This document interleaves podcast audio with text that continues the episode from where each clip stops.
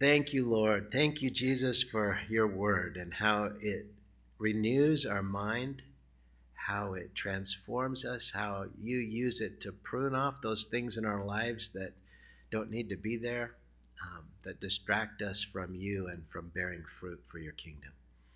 So, Lord, be with us now as, as we read the scriptures, as we go over the, the sermon. And I pray, Lord, that everything that you want to settle in our hearts and minds from this message, each one of us would take hold of and take with us today throughout our lives. In Jesus' name I pray. Amen. Amen. Um, today we are in Galatians chapter 3. And uh, we'll be doing verses 10 through 14. And my laptop just quit. Here we go. Galatians chapter 3, verses 10 to 14. In honor of God's word, would you stand with me as I read this?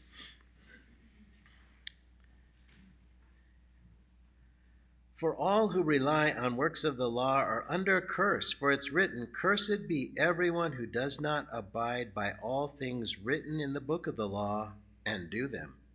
Now it's evident that no one is justified before God by the law, for the righteous shall live by faith. But the law is not of faith, rather, the one who does them shall live by them. Christ redeemed us from the curse of the law, becoming a curse for us. For it is written, Cursed is everyone who is hanged on a tree. So that in Christ Jesus the blessing of Abraham might come to the Gentiles so that we might receive the promised Spirit through faith. Amen. This is God's word. You can be seated. So, Paul has been, in, in our study through Galatians, Paul has been addressing the issue of the Galatians turning away from the gospel of grace to trusting in the law, being obedient to the laws that God gave to Moses. And first, as we started this letter to the Galatians, he was using his own experience as an example. I mean, here he was a persecutor of Christians, and then he sees the resurrected Lord and is totally transformed into a proclaimer of the gospel. He told how the apostles had confirmed the validity of what he taught. He even mentioned his confrontation with the apostle Peter who was uh, kind of compromising his convictions about whether you have to obey the law or not by refusing to eat with the with uh, the Gentiles. And then in verse 6 in this chapter, he moved to the scriptural basis for his argument. You'll always find in the letters of Paul, he backs up what he's saying with Old Testament scripture. Uh, and the example he's giving is of Abraham and how Abraham was made righteous simply by believing God's word, believing what God had promised him. In our text for today, he continues by using the law to show that by trusting in the law, we put ourselves under a curse. If, if that's how we're trying to get to God, is through the law, the law says we're actually under a curse. And I'll go back to verse 10 and read that again. For all who rely on the works of the law are under a curse, for it is written, and then he quotes scripture, Cursed be everyone who does not abide by all things written in the book of the law to do them and do them. So these uh, five verses that we're looking at today explain from the Torah, that is the first five books of the Bible, why the law cannot save us and, and explains how the law shows us actually that someone can save us. The Messiah that is coming will save us. He begins with an important point that to have the blessings under the law, which, which by the way are mostly physical blessings in, that are described, if we want those blessings, then we have to obey it all. All 613 laws that Moses, God gave to Moses. And if we fail in one point, we put ourselves under a curse. Now, Jews realized how impossible this was. And some Jews even suggested that if just 10 men could keep all the law, the Messiah would come and set up the kingdom. Jesus made it abundantly clear when he expounded on the law that no one is able to keep the law, for God considers the, the thoughts of the hearts just as having done the deed. Nor does anyone honor God as we should, as he deserves to be honored, as the highest priority in life. So, trying to be right by God's standards will always have us coming up short. But then you say, well, why, why did he give us the law then? Why was this age of the law necessary? I mean, it went on for hundreds of years. They were, that they were, un, the Jews were under this, this law. So what, what's it for? It's because one of our most detrimental hindrances, and I say us, I mean mankind, is that we think we're good enough for God. We think that somehow if we do enough good deeds, then God, being loving as He is, is going to say, Well, you were good enough, come on in. That, that mindset has run throughout human history, and it's prevalent today. I mean, if you just ask anybody uh, that, that's not in a Bible believing church, uh, do you think you can get to heaven? they'll they'll say, "Well, I've been pretty." They start telling you how good they are as compared to somebody else. We're blinded really by our own pride, thinking we're good enough. God had made it abundantly clear throughout Scripture that we fall way short of His glory.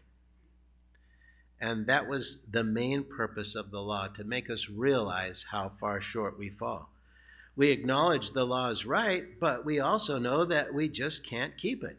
And therefore, we know we are under the condemnation of the law. If we fail in one point, we fail in all. And the scripture says the soul that sins must die. That's the curse of the law. And if we stop there, we'd all go away feeling helpless and hopeless. Amen. Recently, there was a quote from a uh, we saw frequently about this Soviet judge who cited was cited as saying, "Show me the man, and I'll show you the crime." Right? There are so many laws that if you you want to find something against somebody, if you look hard enough and deep enough, you can find some way they violated even man's laws. In other words, they can convict anyone they want to convict. And that was one reason so many Jews in Jesus' day didn't even try. They didn't even make an attempt. And the religious, the very conservative Jews, would call those people sinners. And lots of times in your New Testament, when you come across the word sinners, it just means a Jew who wasn't making a, a, a concerted effort to keep all the laws. They knew they couldn't, so they didn't try. It was those people that Jesus hung out with. Now, why in the world was that? It's because he realized they knew they couldn't do it and they needed help. They needed something outside of themselves. In other words, they realized the truth. And that's what he was there for. Let, let me give you an example. The Ten Commandments tell us not to covet anything that belongs to our neighbor, right? That's the tenth commandment. And that means that in your heart, if you wish you had your neighbor's wife or their car or their house or their children or their perfect lawn or whatever it is that God's blessed them with, you have violated God's command. In the church, we have spiritual covetousness. So the Bible tells us we're to desire the best gifts, but to be envious of a gift that God has given someone else, wow, they're so hospitable. I wish I had their gift. And by the way, why did they get that gift? Because they don't do it really well. I mean, they do it, but I could do it better than them. That's saying God made a mistake, gave it to the wrong person, and you're comparing yourself with someone else and saying, God should have done it to me. God should have given me that gift. I'd do a better job with it. So, who's never coveted something that wasn't theirs? We're all guilty of breaking God's laws and not honoring Him as we should, so we're condemned by the law.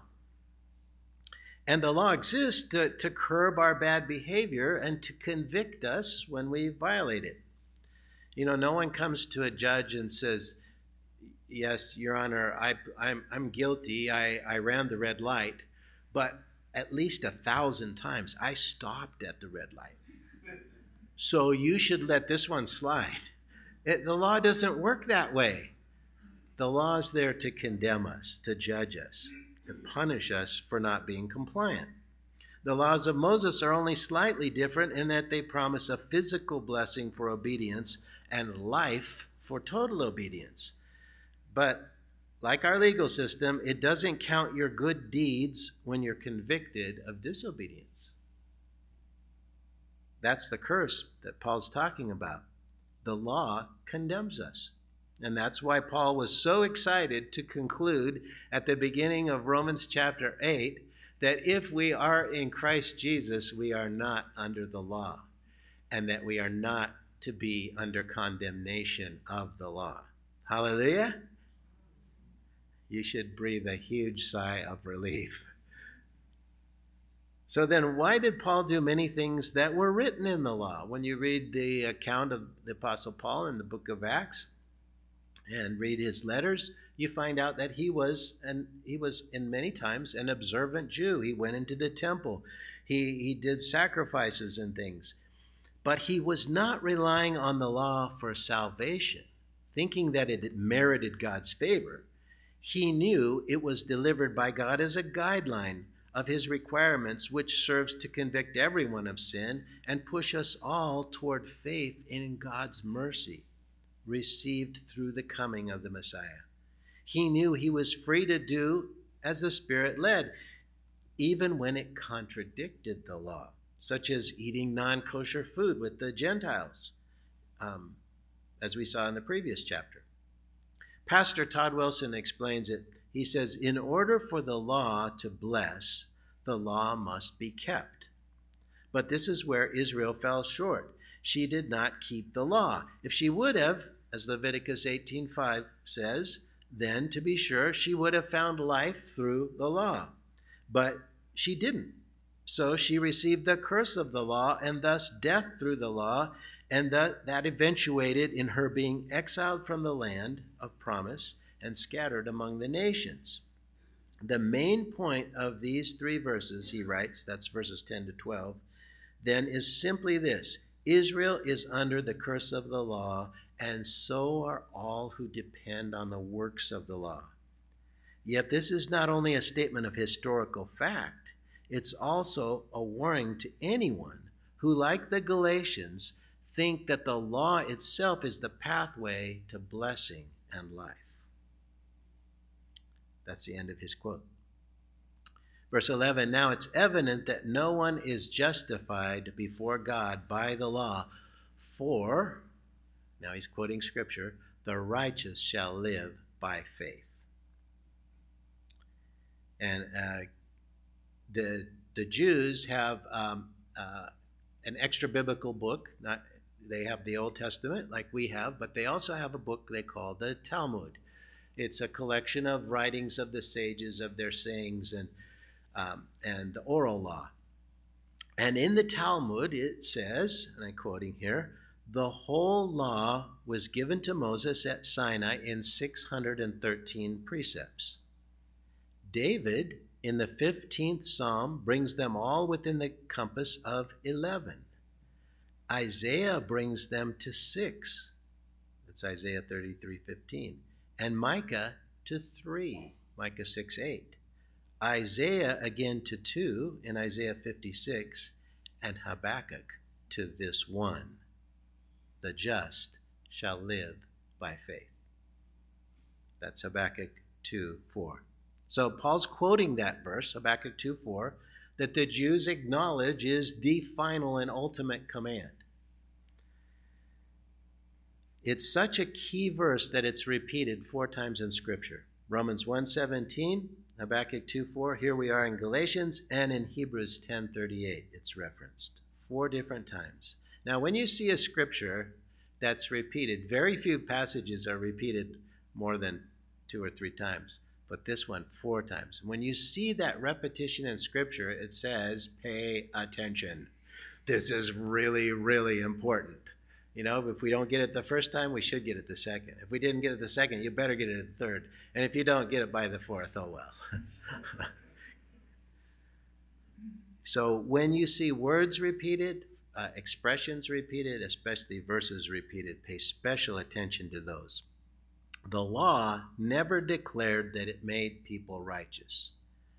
But the law and the prophets and the Psalms which is the three parts of the Jewish scripture, the law, the prophets, and the Psalms, all declare that faith is the way to righteousness. These facts clear up any question as to whether salvation, that is, being right in God's eyes, is by the law or by faith. The law creates legalistic Pharisees and uptight Essenes. Faith creates humbly grateful, redeemed sinners. Are any of those out there? Anybody a humbly grateful, redeemed sinner? I sure am humbly grateful. And instead of pointing at others and declaring how grateful we are that we're not like them, we cry out with gratitude that though we are more we were like them and sometimes still are, God's mercy is on our lives and we pray God has mercy on them as well. Jesus illustrated this in one of his parables in Luke chapter 11, verses 8 to 13. A very religious man went up to the temple to pray, and he stood in a spot where everyone could see him, and he, he lifted his arms to heaven and he prayed, Oh Lord, I thank you that I observe all your laws, that I pay a 10% of even every mint leaf on my mint plants and, and keep them as faithfully as anyone can. And most of all, I thank you that I'm not like that tax collector over there on his knees praying. I thank you that I'm not like him. And the tax collector was over there on his knees, head bowed, beating his chest, and saying, God, be merciful to me, a sinner. And Jesus said, God heard that man's prayer. The tax collector, the despised tax collector's prayer. Those who try to obey the law look to self willed determination. Faith looks to the power and the promises of God and, it, and expects God to fulfill His word. The law glories in man's ability, but faith glories in the Lord. The law tends toward boasting in oneself and give or giving up in frustration, but faith boasts in the Lord. What does it mean to be right, the righteous live by faith? What does that incredible expression mean? Those who live by faith in God's word are counted righteous as Abraham was. By believing God, Abraham was counted as righteous, and by because he believed God's word, the word God spoke to him. And so we too, by faith, can believe God's word. To live in this verse is more than, than just having a beating heart, because Jesus declared, I am the life, right? I'm the way, the truth, and the life. So to have life, that we're talking about here is to have Jesus. It's to truly live an abundant life in the Spirit. Now, hear that phrase again the righteous shall live by faith. It sounds a little different when you see it that way, when you know it's Jesus, Jesus' life. Are you living by faith in the Son of God who loved you and gave himself for you?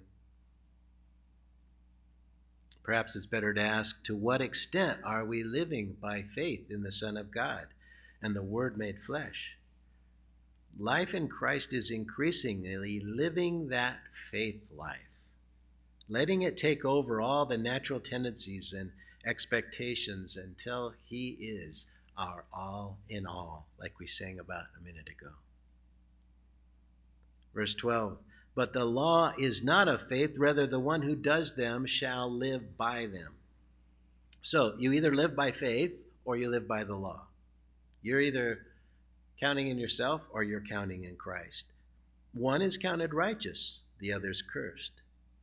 There's also the life of the godless that is death while they're living. In that sense, they're just breathing, their hearts pounding, that kind of living. For every one of us, it is one of these, one or the other. That's the declaration of the Word of God. And Paul's arguing here from Leviticus 18:5 that if you live by the law, you have to do it all. And right now, really, it's impossible. No, no, no inspired, adamant, determined Jew can live it all because the temple's been destroyed. And so they can't they can't do a huge section of the law. It makes us realize that fallen creatures cannot live up to the standards of our holy God.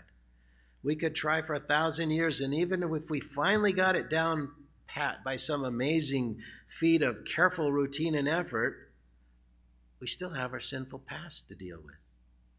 The ritual sacrifices only covered sin for a time. They had to be repeated year after year.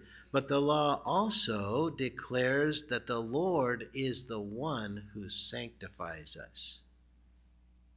That's another line that's repeated over and over in the, in the law.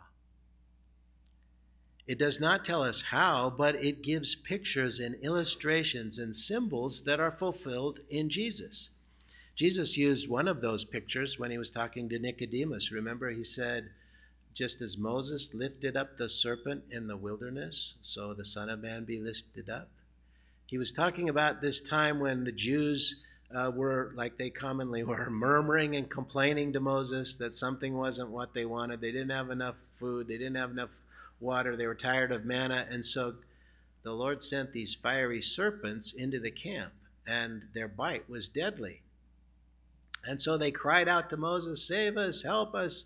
So God told Moses, Make a, a bronze staff, put a bronze serpent on the staff, and put it in the center of the camp, and everyone that looks at it will be healed.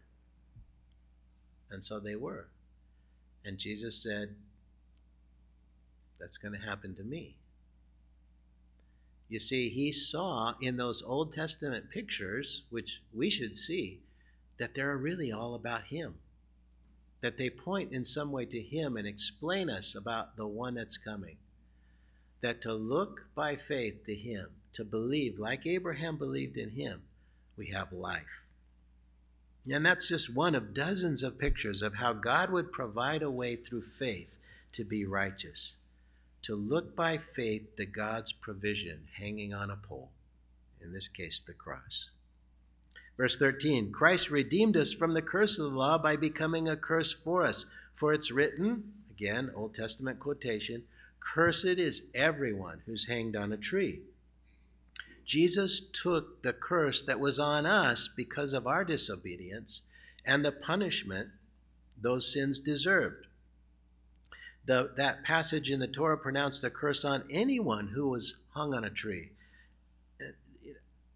I don't know about you, but I think that's kind of a strange law. I mean, could a no good person be hung?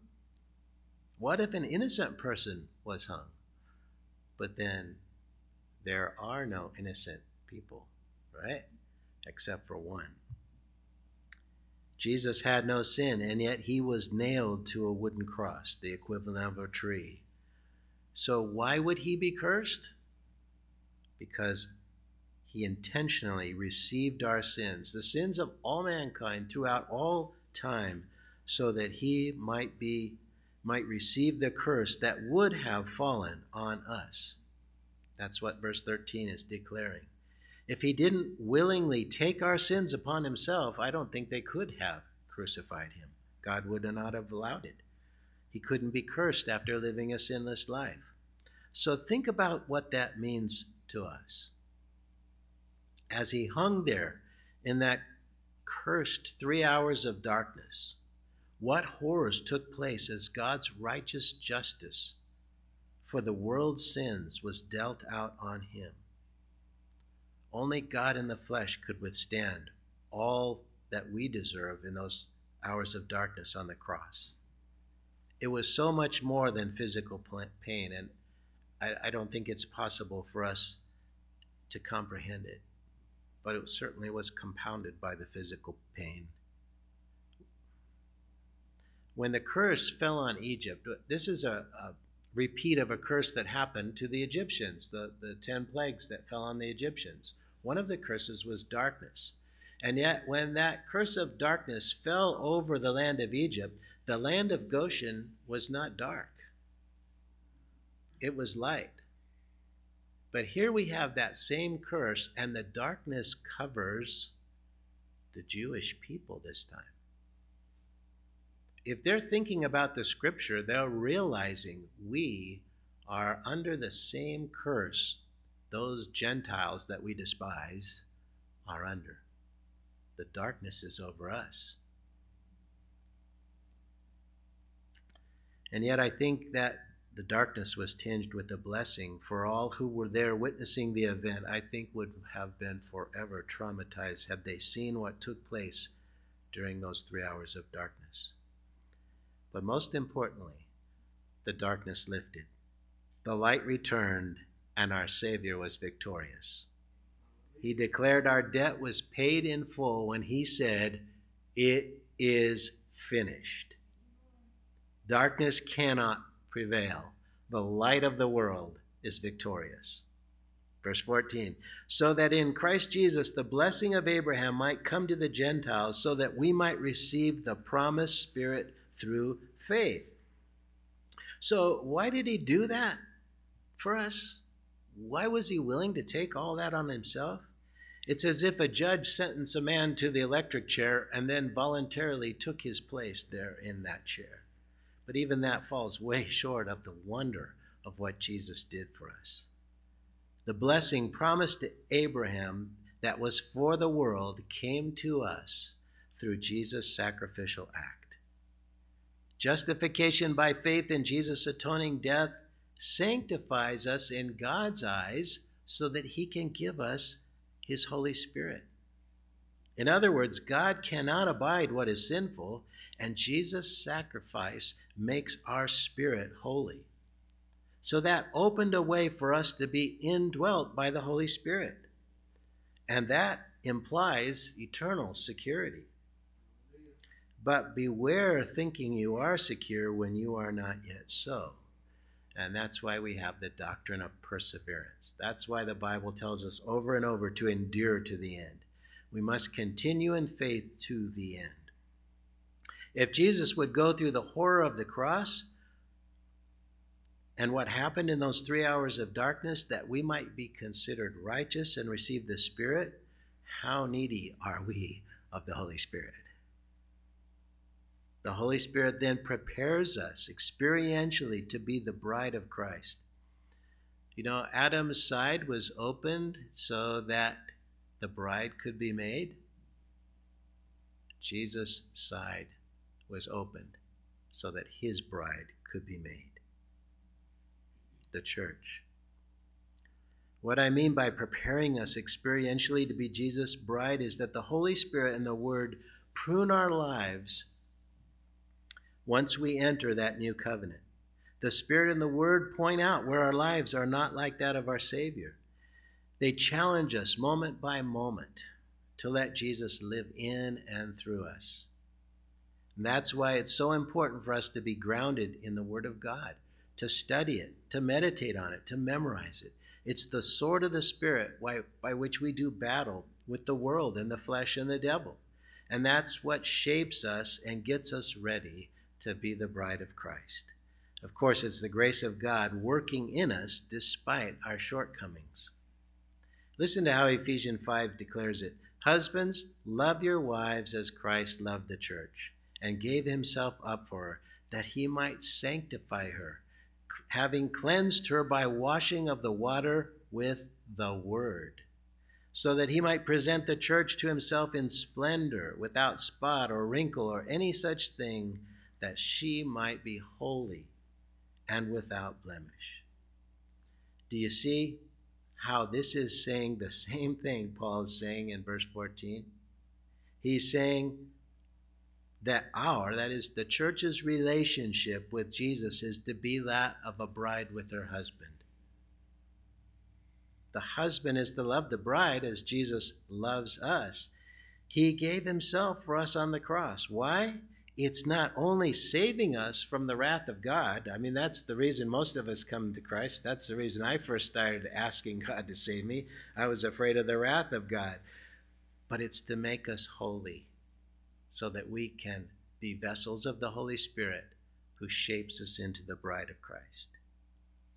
That means he sets us apart for himself. He cleanses us by washing us with the word so that he can present us to himself without stain or wrinkle or anything, that we might be holy and blameless.